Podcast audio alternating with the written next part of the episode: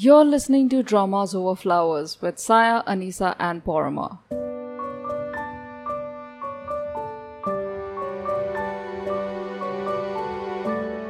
Hi, I'm Porama, and welcome to A Spoiled Yak. We are going to be covering the Red Sleeve, which aired in December in 2021. And it took us a while to get to this drama because we wanted a very special guest who we have on board today, who is Mimi from The Talking Cupboard. Say hi, Mimi. Hi. okay. So, we've been hoping to get Mimi on the podcast for a while, and we finally have her for a very special drama, The Red Sleeve Cuff, which I don't think it has gotten enough coverage. I mean, I know it's gotten a lot of love, the actors have gotten a lot of love, but I think they deserved more. I think they just like deserved everything. It was so great. The direction, the screenplay, every actor cast, like I can barely think of a single thing, a single note that went wrong. So let's start first of all with what were you expecting from the Red Sleeve Cuff? We we all knew that it was an adaptation of uh, a beloved novel by Kang Mi Kang uh, called The Red Sleeve Cuff. It had won awards. It, it was a very well known novel. It was also based very faithfully on true historical characters. We knew all of that stuff, but Korean dramas don't exactly, especially recent historical Korean dramas, don't have a great track record of like staying really faithful to historical events. So when you first heard about the Red Sleeve Cuff, what were you expecting? I think I first heard about uh about the red sleeve casting news back in I think back in 2020 when it was first announced that other actors uh, and actresses uh, were uh, on board, but suddenly they left the production. So the production was searching for brand new cast can't really remember if it was Lee Se-young or Lee Jun-ho was the one who was first uh, attached to the drama.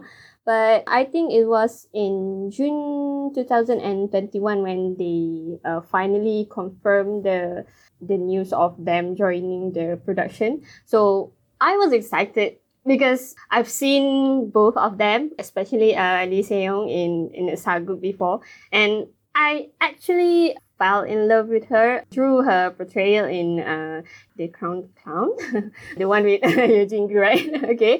And Lee Jun-ho, okay. I actually um, watched him in The Good Manager, Chief Kim. Chief Kim, oh god, he was so good in Chief yes. Kim. Yeah. he was so uh, I don't know.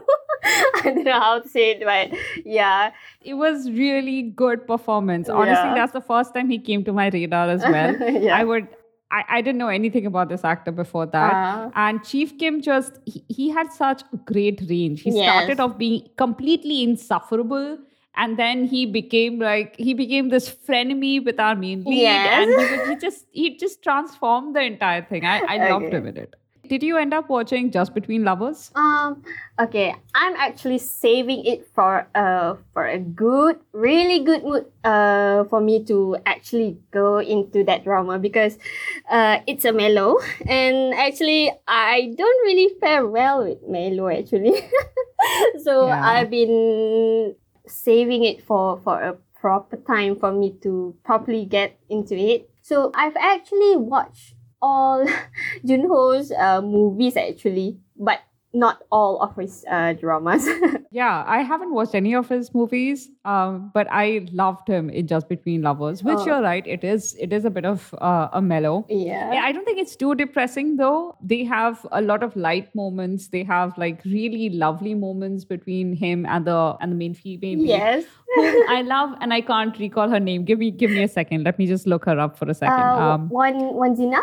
Won Jin-ah, correct. She and Junho managed to create this this really sweet and warm relationship that just like elevated like it kind of like rose through all of the sad stuff to become like you know that shining thing that you watch the drama for. So it, it was really nice. Yeah i did not i did not enjoy Wok of Love so i abandoned it like one episode and then finally, the red sleeve. I feel like I've been waiting several years now for Junho to come out, come out with like a good drama, and he finally has. And what a great drama! Yes, absolutely. Have you watched Lee Se-young in anything before? I think I watched her in a uh, in an older uh, historical drama, which which was a a very lengthy one on KBS. Uh, the one uh called the the Jewel in the Palace. At that time, I couldn't recognize her because. Uh, at that time, I was uh, quite young as well, so Yeah. I uh, I only uh, knew uh, Lee Young-ae from from there.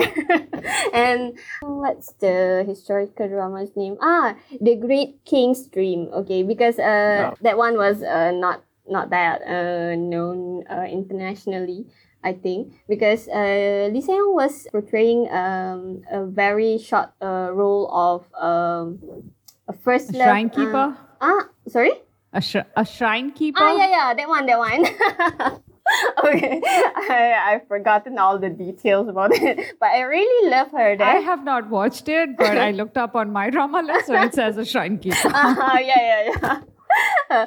So you've last last watched her in uh, this 2012 historical drama, um, and The Great King's uh, Dream, and then you've watched her in Crown Clown, Oh, which yes. is a 2019 drama. okay. because yeah, I mostly watch uh, historical dramas and modern dramas. Is, yeah.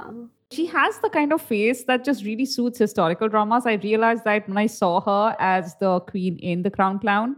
Yeah. Um, before that, of course, I, I first saw her as a as a you know this this zombie Ah, yes. K-pop be in a Korean Odyssey. yes, yes, yes, yes. Hwayugi, right? I loved her so much that I like the moment I saw her, I, I was like hooked. I wanted to watch everything she did after that. And I pretty much did. I watched The Crown Clown. I watched Dr. John for her because otherwise it was unbearable. I uh, watched Memorist. I watched Kairos because Kairos was great. Yes, I think I remember another uh, drama I've watched uh, Lee Se-young in, the Vampire Detective, the one with Lee Jun and uh, Oh Jung Se. The one that one was Vampire Detective. Yes, Yeah. she was in Vampire yes, Detective. yes, yes. I, I did not. I, at that point, I did not know of her. okay. I did not okay, I watched her in that. Okay, cool. So that that is basically how we we start off with these actors. Like both Junho and Lee Se-young had built up credibility as like good actors with like diverse roles, but I don't think anybody knew what to expect of these two actors in these roles. Yes, And I remember that when I first saw the trailers, I was both like overjoyed because this was finally shedding some light on like the court ladies of the palace. Yes. But also, I was like, well, do I want to watch another drama about how the court lady falls in love with the king? I mean, it this feels like, I mean, why? Why? This is so much like one of those, you know, boss secretary dramas. But the uh, historical version of that, right? yeah, the historical version of ex- except that the boss can have you beheaded if Okay. you're not ready to sleep with him type stuff, which is just really really serious. so yeah, I mean, I wasn't entirely sure what they were going to do. I, I was especially skeptical of the part in the synopsis of the drama Mhm. um, where they said that she initially resists marrying him or rather becoming his concubine but Mhm. eventually she realizes that it's good for him so he can become a better king she kind of gives in and i really hated that and what I hadn't realized at that point was that this was being drawn from actual historical events. yes. And I, it, I realized that subsequently, like right before I started watching the drama, um, I was reading a, a little bit of background on these characters. So that's when I realized, oh my God, the, the, the storyline that they have set up is extremely faithful to history. Yes. So I start wa- watching the drama. And I think it was by the end of the first episode, and I don't know how Korean dramas do it, but whenever these historical dramas start with like children, Mhm. They always have like the deepest, saddest, but also the warmest beginnings. And you're like hooked, and you basically want the children to keep playing the characters forever. yeah. okay. Like like the um the moon that embraces the sun because uh, that one the, the yeah, but also like the king's affection. I I swear Ah, the yes. one first one and a half episodes with the kids, they were probably the best. Yes. because they had the kids. Now we come to a bit of introduction of our characters. Our Mm. main characters here, to remind our listeners, were um, Isan, who was played by Junho, who was the king uh, Jongjo, and you have his future concubine, but like first apprentice, then court lady Sang Duk Im, played by uh, Lee Se-young. And the, I know this the um, timeline focuses a lot on Lee Jun-ho's. I'm sorry, the the king Yeah. King Jongjo's uh, main milestones of his life um, like his relationship with his grandfather, which, by the way, his grandfather was probably like I would say he would he was my favorite character in the story. If yes. if the main characters weren't so compelling, he was just so amazing. The King Yongjo, uh, Sana's grandfather. So Sana's relationship with his grandfather was like one of the milestones and then you had him growing up and then him hitting like different milestones of his life until he becomes the king and then the milestones that he hits, hits after that you know when the time jumps happen Yes. it often focuses on um isan's uh, sana's life Yes. however the story like even though the milestones are the king's the story is often Dokim's. It, it's about her, her how her life is changing as the king's, you know, yes, yes. reaching different milestones. Yeah. And I can't I can't tell you how impressed I was that that they managed to show the story in this way. Yeah. Okay. Uh, after that, I was uh actually uh like scared uh if uh they were going to bury uh like Dokim's character because of uh Yisan, right? Because uh most of historical dramas tend to focus much uh, more emphasis on the king instead of the people around him, uh, including the female lead. So I was very scared because uh, I've come to uh, love uh, Dokim so much. So uh, I did not want to see her being uh, buried like that. I think uh, around 13th or 14th episode, I was so nervous uh, if uh, they weren't going to explain why on earth uh, she was uh, going to accept uh, Sun's uh, like proposal finally. But I think I'm very satisfied how they uh, actually showed uh, things from her point of view. And yeah, I really love when the scene uh, in episode 16, right? When she bid goodbye to her old self when she was called uh, Lady Rag. now I'm feeling so sad when I think of that uh, uh, of that scene. Yeah. Uh, yeah. so yeah, I really love uh, that they did not stray away from the focus of the story that that was both uh, Isan and uh, Dokim uh, themselves. Okay, I think that's all. Yeah. I, I, completely agree. I was I was stunned at how you know the other thing that they did really well was they didn't romanticize Isan to the point of like making him the good guy throughout. Oh, yes. If you think about it, like Sana and Dokim had a pretty toxic relationship for like most of the drama where they kind of ended up hurting each other like the moment they realized that they love each other but or rather he confessed his love to her and she kind of didn't very pointedly and yeah. that was so well done we'll come back to that okay. Um, but you know, the moment that tug of war started happening, because you could tell that Isan thought that it was all about him. The moment he Yeah. admitted his feelings, things would proceed naturally to her becoming his concubine and things would be fine. But things didn't go that way. Yes. And there is, even though he's a very good person, he does have the entitlement of a, you know, a royal yes. he's not he is trying to be respectful of her boundaries because she's enforcing her boundaries Yes, yes. that respect didn't come out of nowhere it comes because like she's consistently over time enforcing her boundaries but also it's hard for him and over time he grows to resent her because how dare you say no to me? yes, he was a king after all.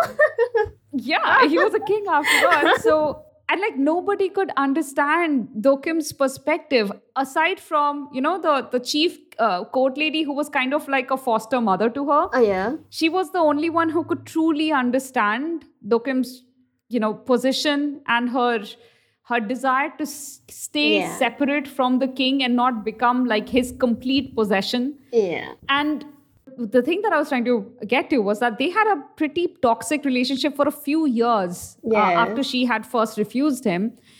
To the point where, after she left the palace, she was pretty happy for that one year when she was not, you know, anywhere near him. Mm, She was going about getting her, like, selling her transcriptions. She was staying at, you know, the the uh, princess's um, house eh, within her household. She had an independent living. She was content. I don't know if she was happy or not. The drama didn't go into that, but she mm-hmm. was at least content. Yes. And then she was pulled back to the machinations of the king's mother. She was pulled back into the palace. And I was like, my God, let this girl live. It's just so un- but you know what? That that's exactly the thing.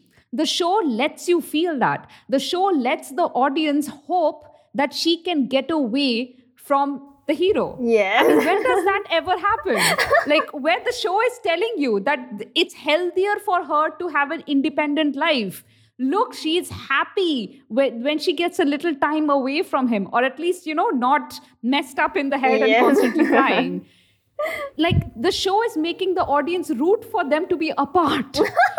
so that when she finally gives in, and becomes his concubine, it's not a great happy ever after where they have kissed and they're going into the sunset. It's a tragedy. Yes. Their their their consummation is a tragedy. Like Yes. the the guard standing outside, the court lady standing outside. It's almost like they are in mourning, as if something's really sad has happened. Yeah. Ah. Probably because we we know we know about their history, right? So it was like, okay, it's finally happening. Oh no, oh god, we are going for the tragedy, the big tragedy. I was like, okay, I'm happy for them, but because we know what will happen after after that, so it was. I was happy, but at the same time, I was so nervous. Ah, it was like, oh, okay. this is I'll really admit, happy. Mimi, I didn't know the ending because I hadn't looked it up before. Okay. You know, until about episode 16, I hadn't looked up the ending. So I didn't know how it was actually going to end. But like when she said she's going to be his concubine and like, you know, they had that that whole consummation scene happen, Mhm. I I I was like, dude, this is she seems she like, you know, like it seemed as if part of her had shut down Mhm. instead of instead of it being a decision sh- that she was happy with it's like it, it's a decision that she gave into after being coerced for years at this point so i was like really unhappy and i was afraid that she was going to become depressed which Yeah. she did Yes. the the show actually showed her becoming depressed it was it was so wild that this drama showed that Yes. I, I can't explain to you yeah, I understand where you're coming from because, yeah, uh, I went in with uh, the expectation that they are going for a very sad ending. But uh, I think, uh, have you uh, watched their radio star, uh, their var- variety shows uh, featuring the, okay, because I like how um, Lee uh, said that the ending wasn't that, was not completely sad, but sappy. Uh, there's a sad and happy ending, and I really love that uh, about the drama. Yeah. I mean, if you already know the historical uh, real story, then you would already be expecting an unhappy ending. So it's not something that you have to like brace for when you're like, oh, I don't know what's going to happen, uh, but you already know what's going to happen. But you're you're a little worried about how do they show it? Yes. Is it going to make you like yes, cry co- like Okay. the entire time? Is it going to like ruin the entire story because the ending was so sad? Yeah, I know. I, I, I get that. I get that. You know, something that had occurred to me though, I think it had occurred to a lot of people watching, was just like how Moonlight Drawn by Cloud mm-hmm. changed the ending. yes, like, yes, that that was a real historical prince. That, Yes. that crown prince was real. And he died very young. Oh yes. But that is not how they chose to show the ending. right. they so yeah. I, I remember when uh, Moonlight Drawn by Cloud was also airing, like halfway through, people were like, What are they doing? They have made it like a romantic comedy. Are Ah. they really going to end with the prince dying? Nobody knew what was going to happen. And then I think it was around episode 18 that somebody in the cast of the crew was like, Don't worry, it's not going to be a tragic ending. and then, you know, like the ending happened. So so I think there was some expectation with the red, especially because by the halfway mark, by the halfway mark, the red sleeve cuff was getting quite high uh, ratings Yes. domestically, you know, uh, in Seoul and, and, and, and nationally. It wouldn't have been surprising if they had chosen to like do an alternate version of history or something like that.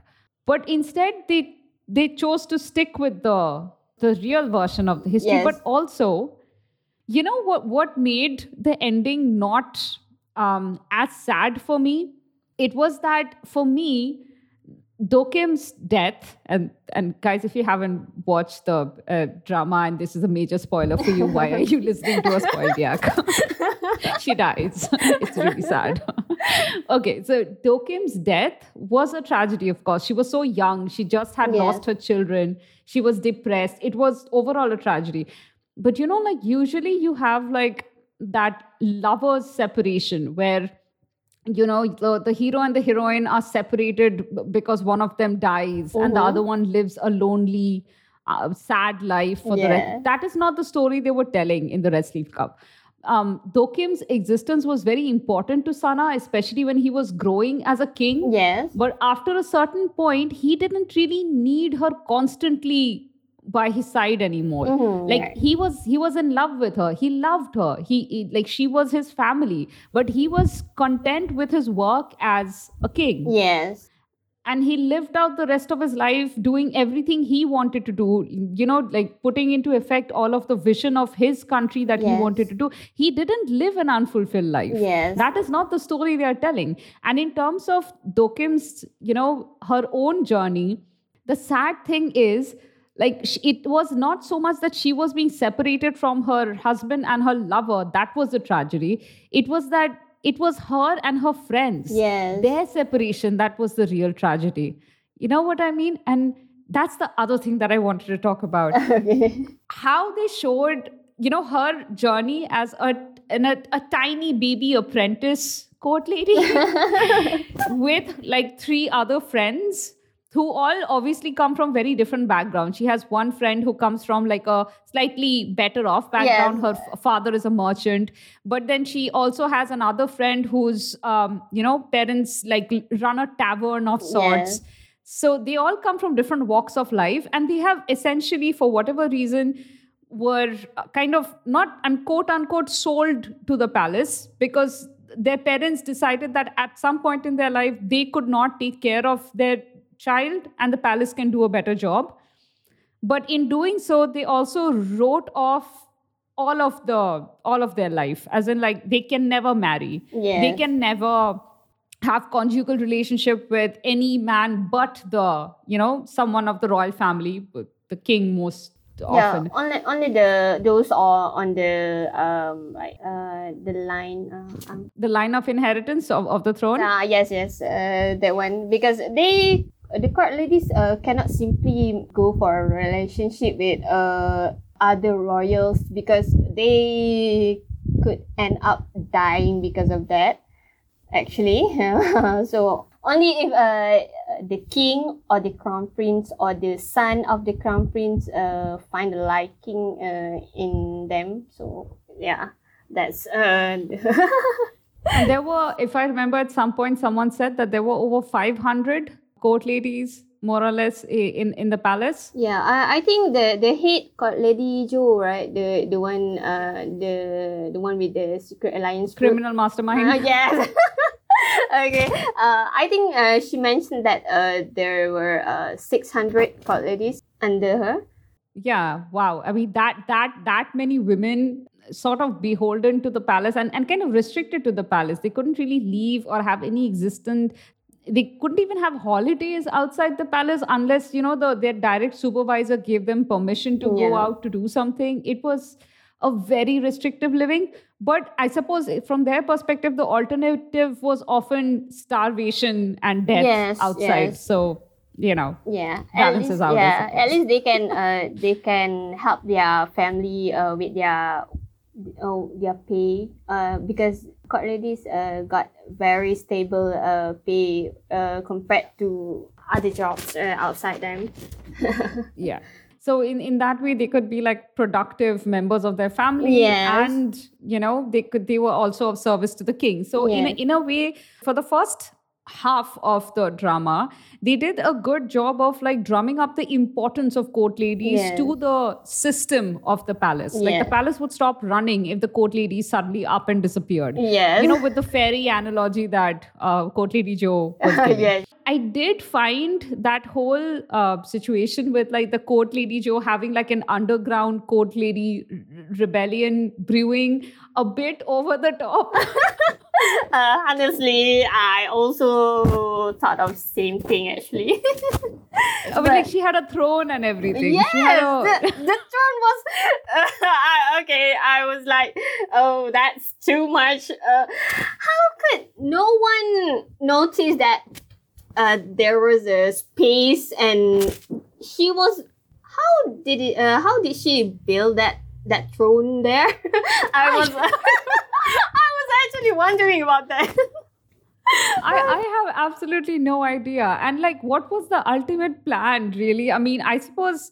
It, like you know it, it in itself the idea that court lady Jo was very powerful Yeah. makes perfect sense Yes. she used to be very close to the previous king which was sana's grandfather mm-hmm.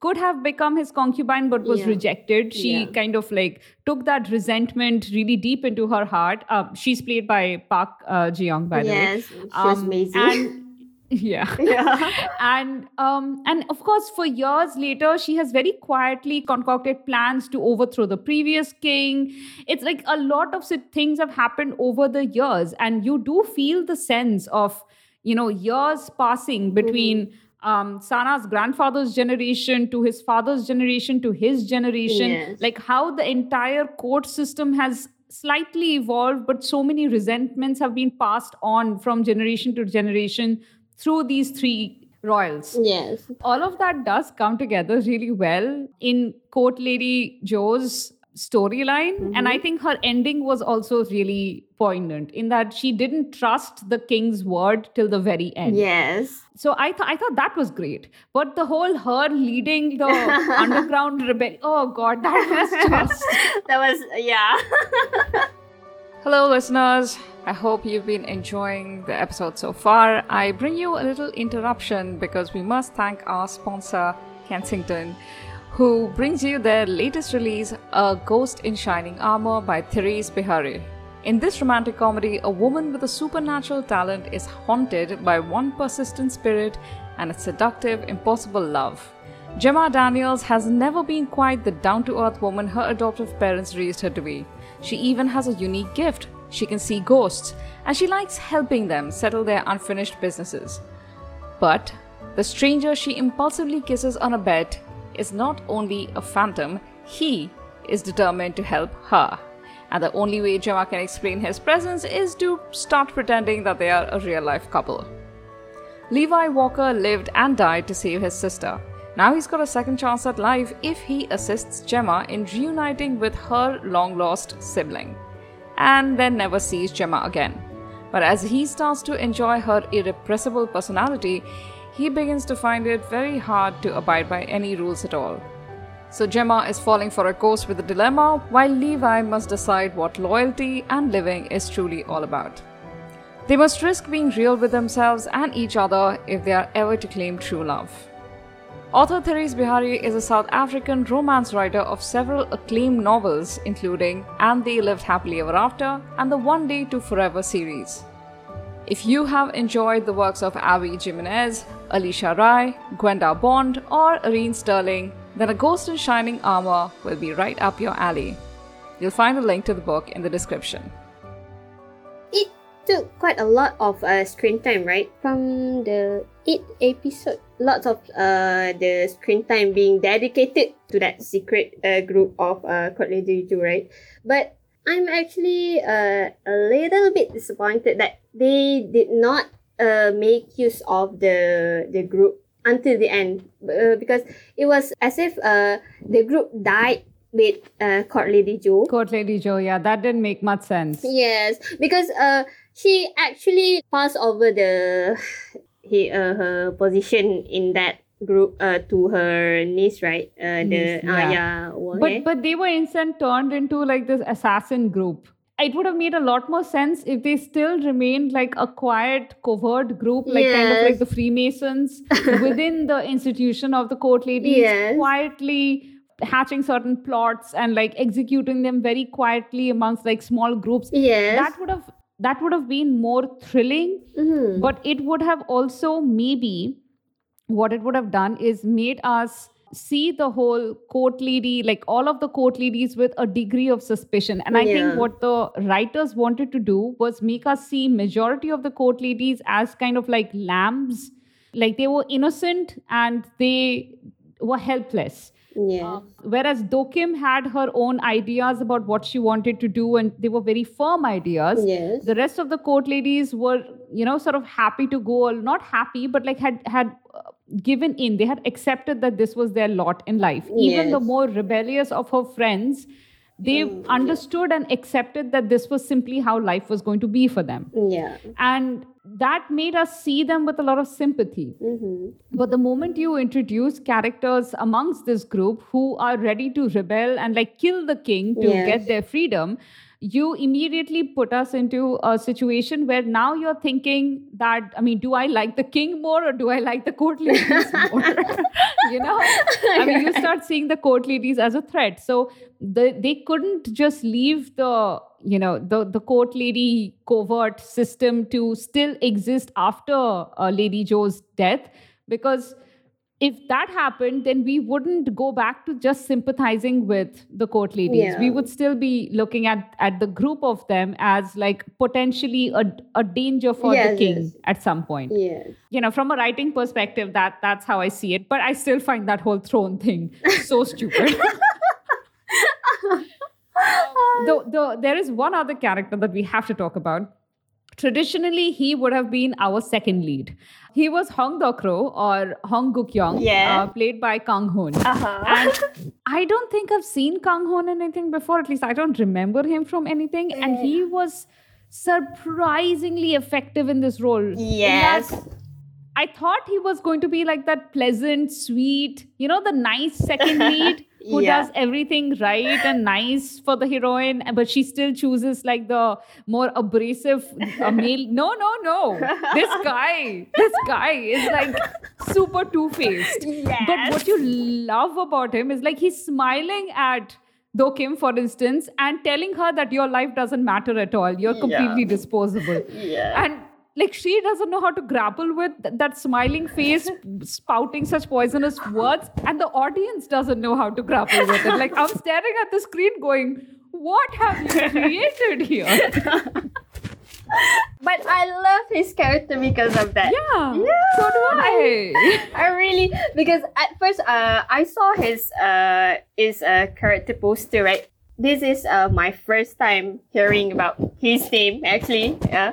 Actually I'm a bit concerned because is uh really good looking right that uh pretty boy style right but uh, so I was uh, I was actually worried that okay, is he going to be okay for this role so but I really love how he portrayed uh, the role of uh, Hong Dokro uh, here.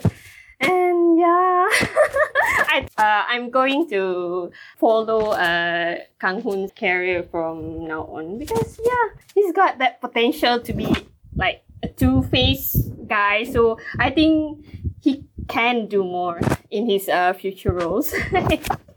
okay, now I'm fangirling. I'm, I'm fangirling too. I'm totally going to follow this guy in whatever he does.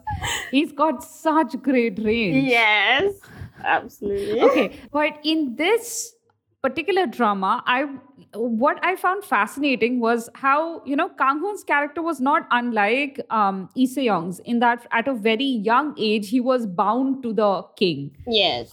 He had to be his you know, companion. He didn't really have a choice, and his existence depended on the crown prince liking him um, Sana liking him. So, of course, the first time when he, that lie he told, where he took credit for something that he hadn't done Mhm. to win Sana's approval, it makes perfect sense because this this young boy from this very poor family has been put next to the crown prince and told to befriend the crown prince but the crown prince doesn't trust him and his survival depends on the crown prince trusting him and keeping him close because at some point the crown prince would be old enough to you know shove him away and then he's going to be useless. So he lies. He takes the credit because that wins him sana's you know approval. Yeah.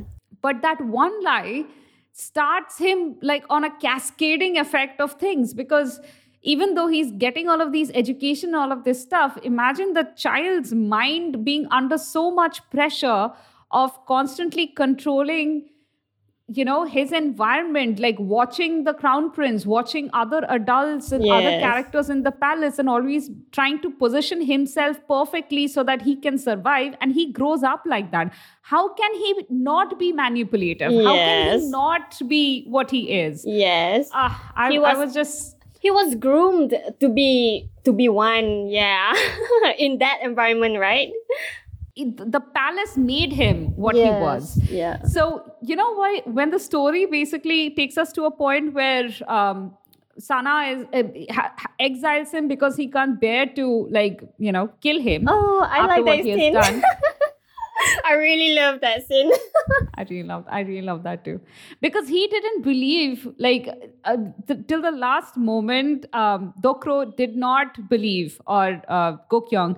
Um, he did not believe that Sana would actually punish him. yes. because their relationship for so long had been one of you know sana trying to be understanding because somehow he did understand the power dynamic and the play it it had on this boy's mind Yes. and he and he said that he kept giving him chances but i think what he was doing was in a way he was apologizing for the life that this boy had to lead because he was you know chosen as his companion and eventually when you reach a point like he had done nobody any favors by never punishing this boy i think he had so much patience for all the things he did wrong um, dokro did wrong was simply because sana felt guilty yeah.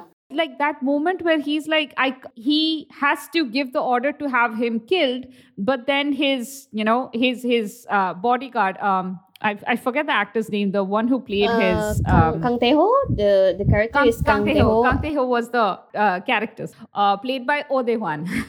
so um, when, uh, so with Tae-ho like uh, was protested against his death and he said it pretty explicitly. I am protesting against it because I don't think the king can live with himself if he has you killed.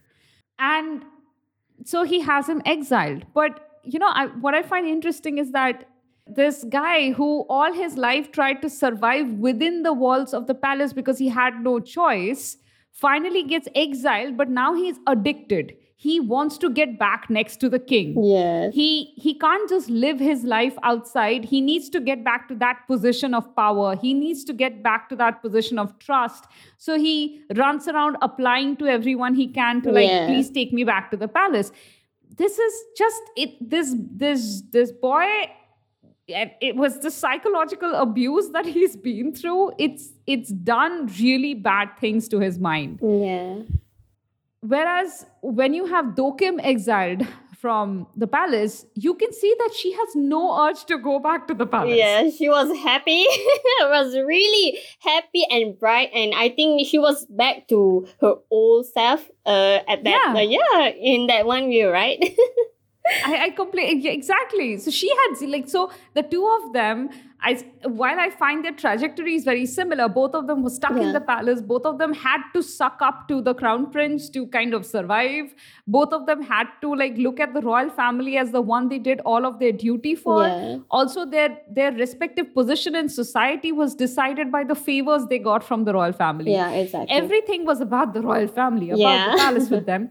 But the moment they were exiled, whereas, you know, Dokim was like, I'm finally free. Dokro was basically stuck. He he wanted to just go back. Yeah. He didn't know any other world. he was he was uh at his uh he lost his um I lost that word.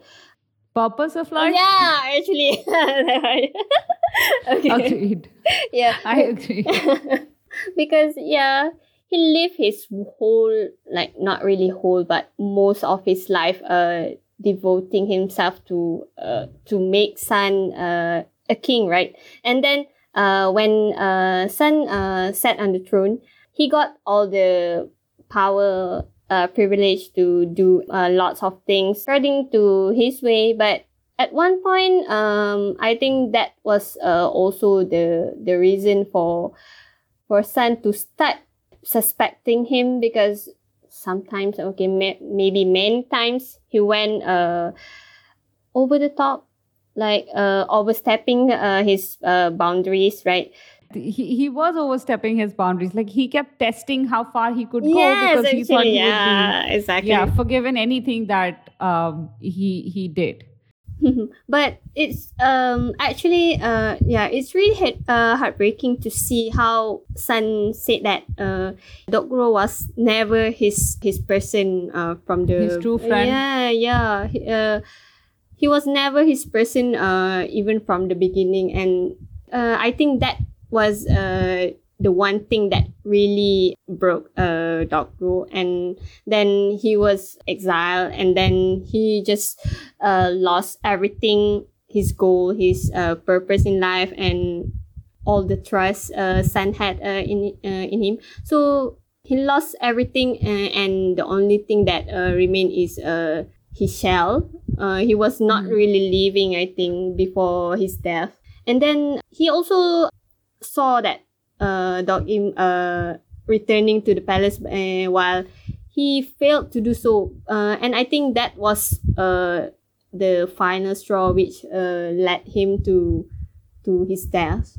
I think that was uh, what the drama was trying to tell us. Like he having lost his life's purpose, there was nothing else driving him on. Like in a very real way, having that position next to Sun was what was keeping him alive. Yes. Because aside from that, he had lost everything. And not just the purpose of his life, he had lost his sister, basically kind of sacrificed her to his ambition. Yes. And I mean, look, from our modern perspective, when we see a like 13, 14 year old girl get being married off, it that is a different, that is definitely awful. Yes. But from his perspective, he was e- ensuring the future happiness of his sister.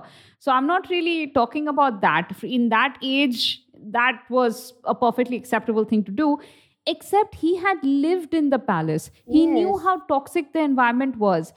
He, of all people, probably should have known the pressure his sister was going to go through Yeah. being a, a very different natured girl.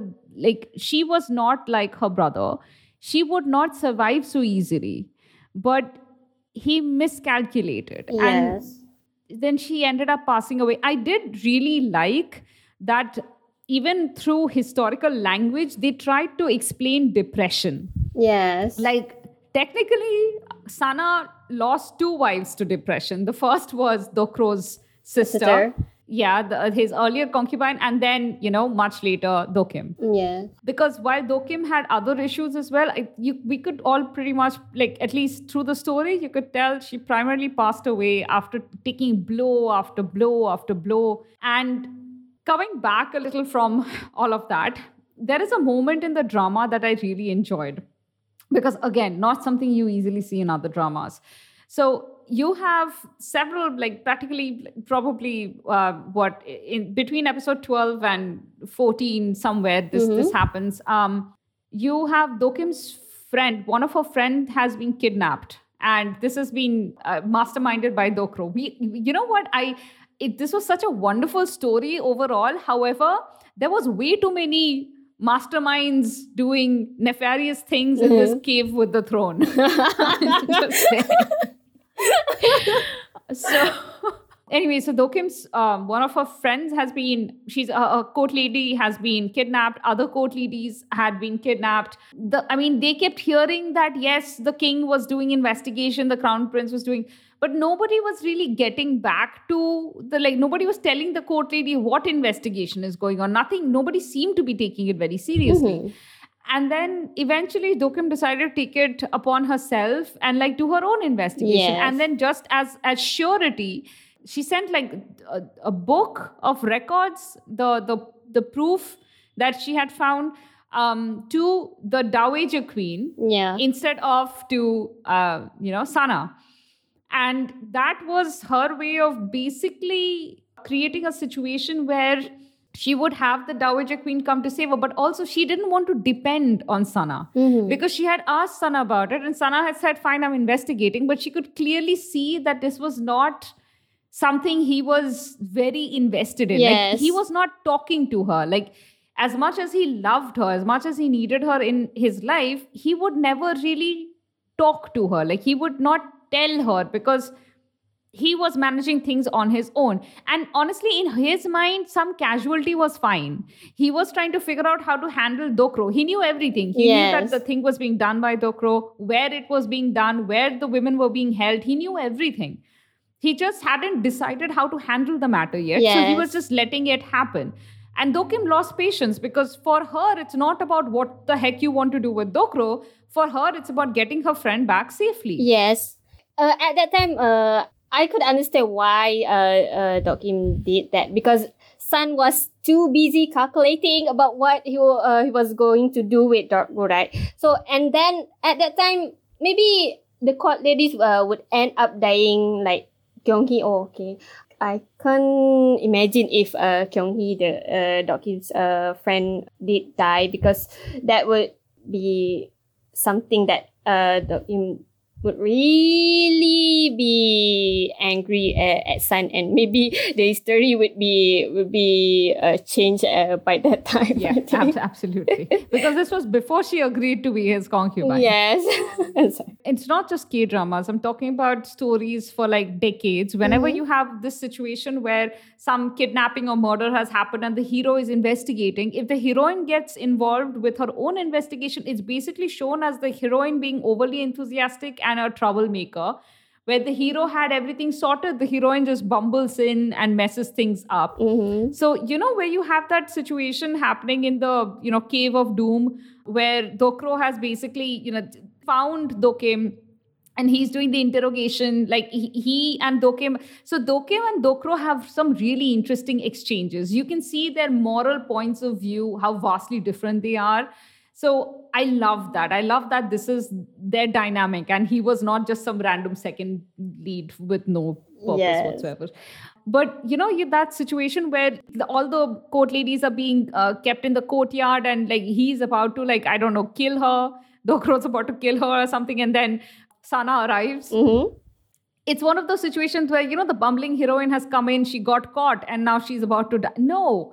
The drama makes it very clear that that is not the story they are telling. Yes. Dokim had to get involved. She didn't want to. She was waiting for sana to solve the thing but she saw that the government wasn't doing anything. The royal palace wasn't really doing anything and she and she was so scared for her friend she had to do something so she got involved. The fact that she got caught is not surprising. This is not exactly something she's been trained in. Yes. If she didn't get caught, that would be the most ridiculous thing. Yes, exactly.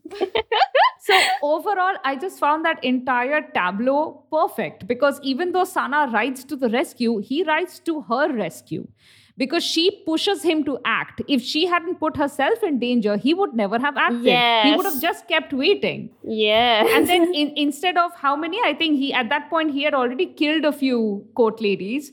He would have been the murderer of a dozen more court ladies. Yes. Sana would not have really cared. Like he would have been like, "This is so sad. My subjects have died." But it's like a statistical number for him. Yes. He isn't actually sad. Mm-hmm.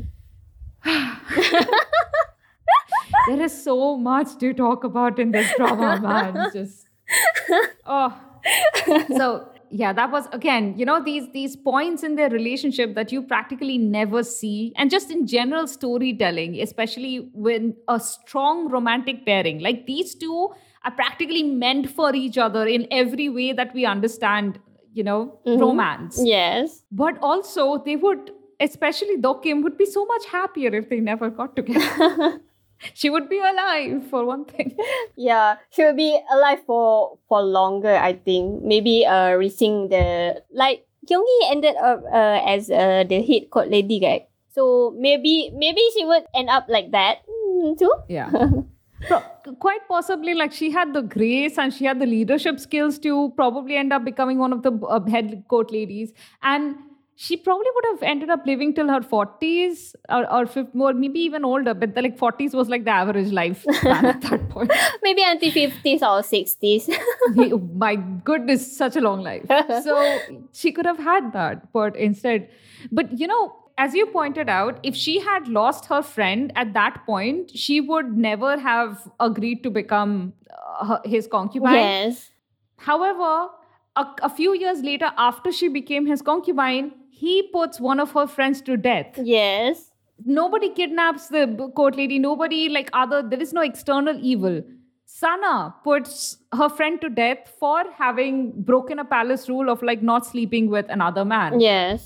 it was like the kind of rule that he should have been trying to change but he had no interest in liberating court ladies he didn't even see that as a problem Mm-hmm. he despite loving dokim as much as he did he didn't see her imprisonment within the institution of the palace as a problem Yeah. he never saw that as a problem so our hero was not exactly heroic till the end yes, because Sun is born to be a king, so he never, never think about anything else other than growing up to be a king, grooming himself to be a king, and then doing his uh, duties. So his views on yeah certain things like looking at things from other people's point of view might might not be that that that that, that Developed. uh, yeah i think that's the word.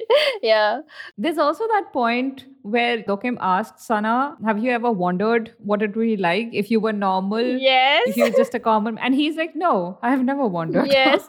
And then he he he said that uh you match uh with your role as a court lady too there is another scene where he tells her that you like where she in his dream she's wearing her court lady garb again. Yeah yeah. And he he says something like you know you look happier. You look happy now. Uh, because he does remember her being happier in her you know when she used to be a court lady who was not completely free but definitely freer than a concubine. Yes so he knew, part of him knew what Dokim was going through because Yes. you know he loved her. He understood that it this was difficult for her. And for a man in his position of that time, he tried to respect her choices, Yes. respect her belief system, all of the he tried to uh, bend the palace rules as much to her convenience as po- but it was not enough. It was not enough by a mile. yes he went against uh the rule just for her not for the rest uh, for the whole yeah for the whole institution of court ladies right?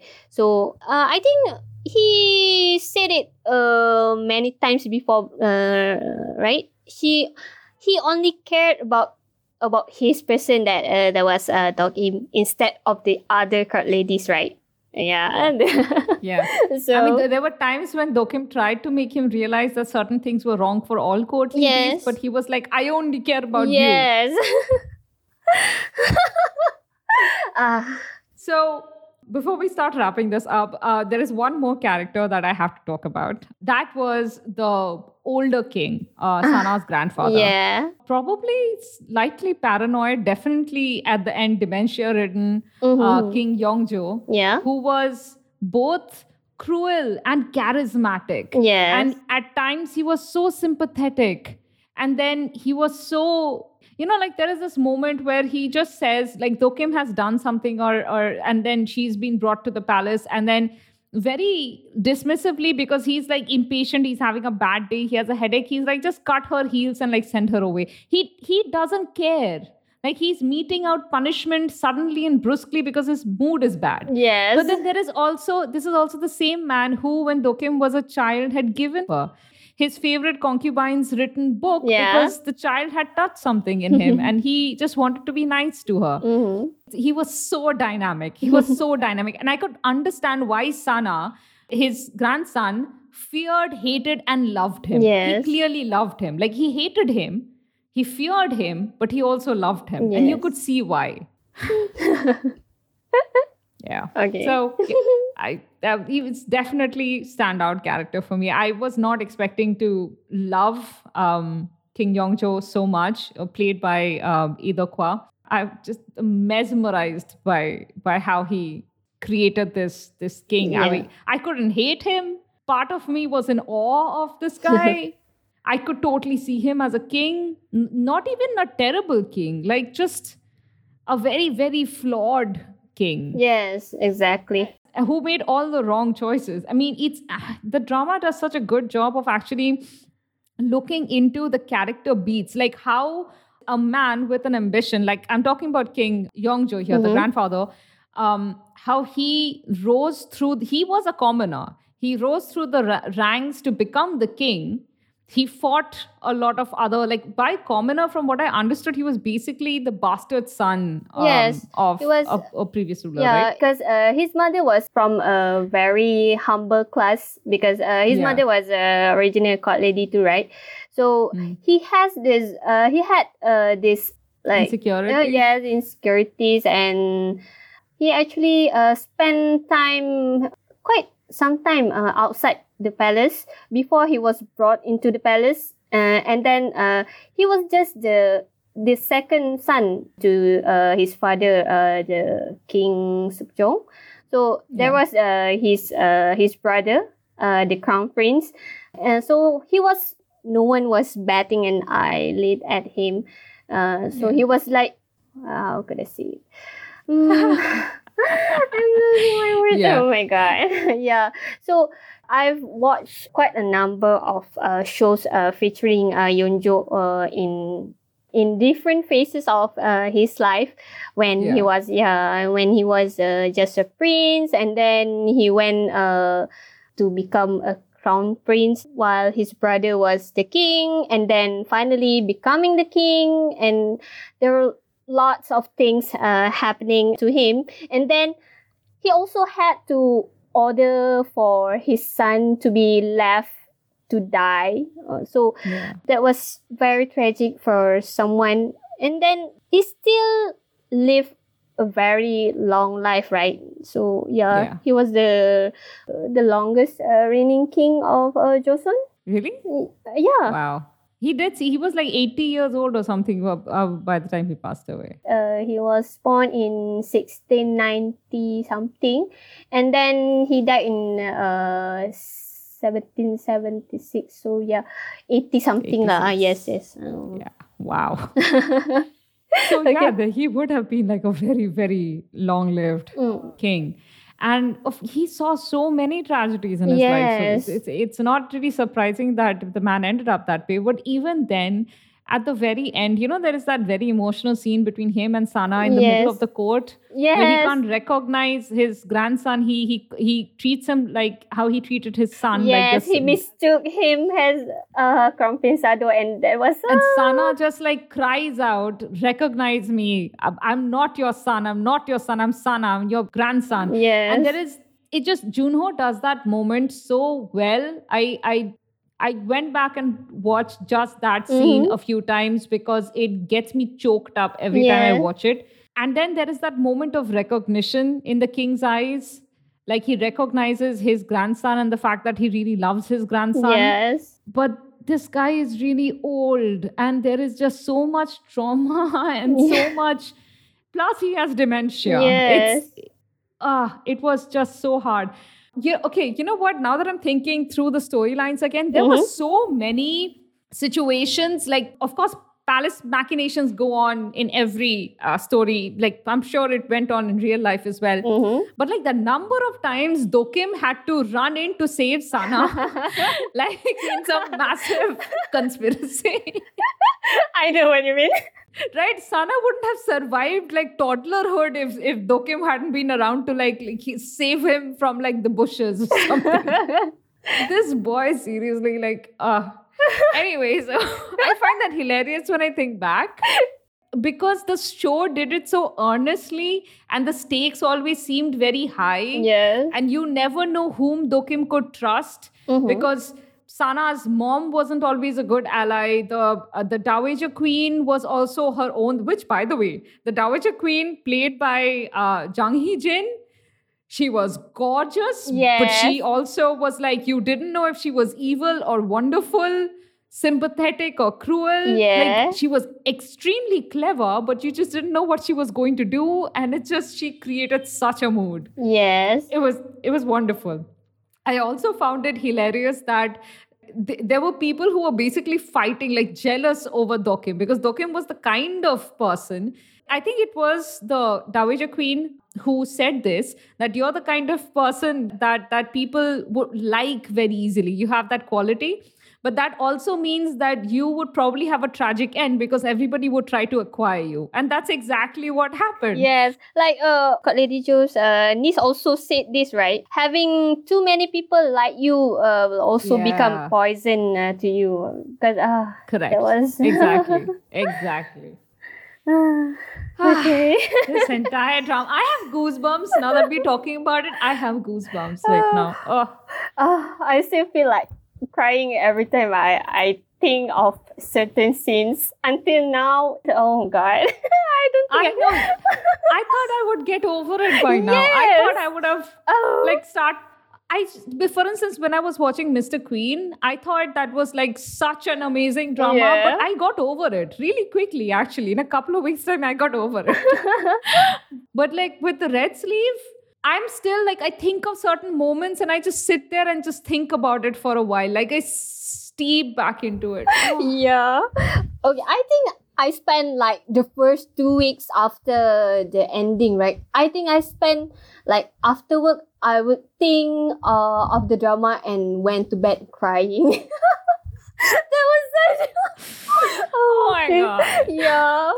Okay. So I think after that, I didn't really cry uh for every night, but okay, but still, I'm still crying from time to time actually. so I was trying to distract myself with uh, other dramas, but yeah. This morning also I was okay. Why I'm suddenly thinking about the drama and that ah okay I think I might have to cry a bit again. Oh.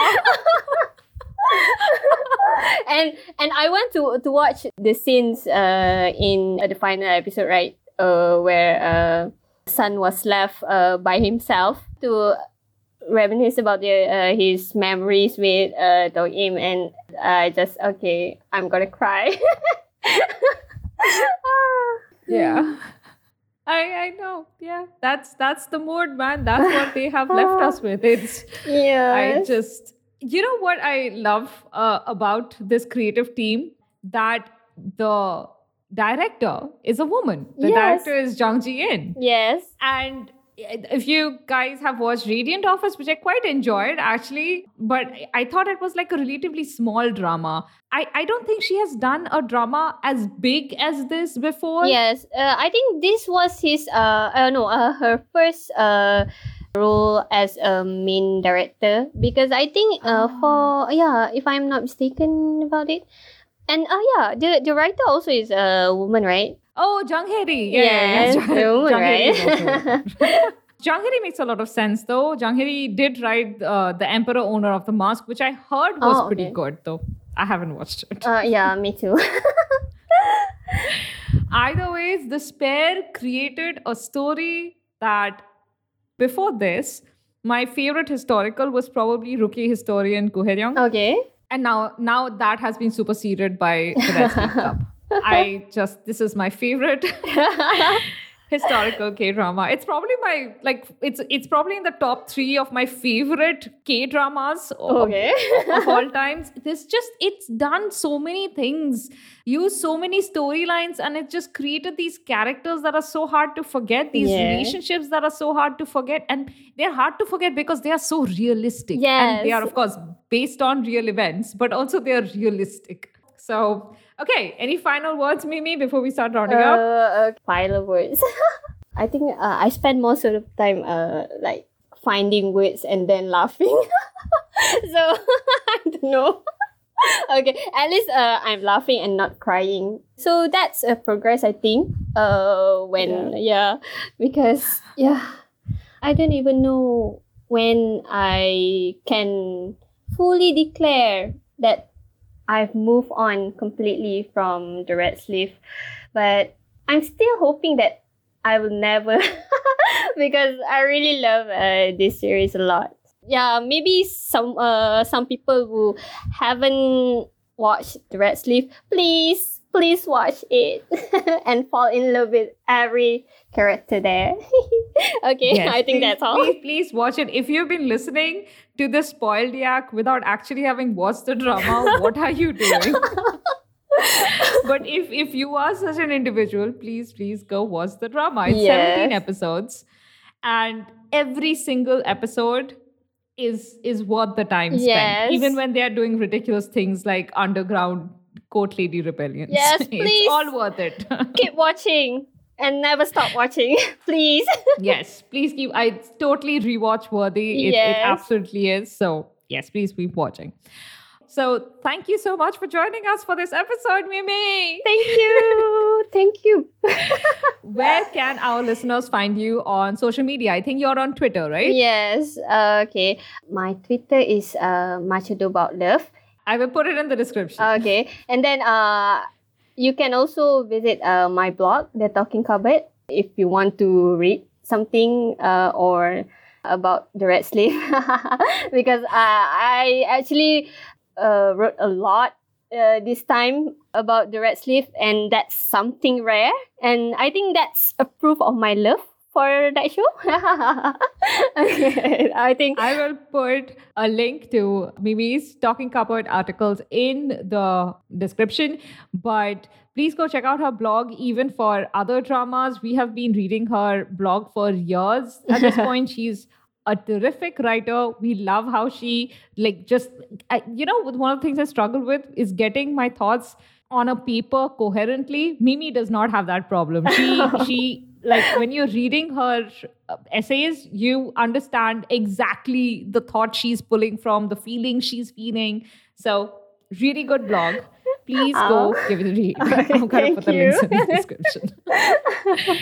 Okay and now finally our ending pattern you can find dramas over flowers if you you know want to come and like give us a feedback on this episode or just talk to us in our dms you can find us on twitter at dramas over flow you can find me personally, Porama, at Festa Faster on Twitter. You can find us on Instagram at dramas over flowers underscore.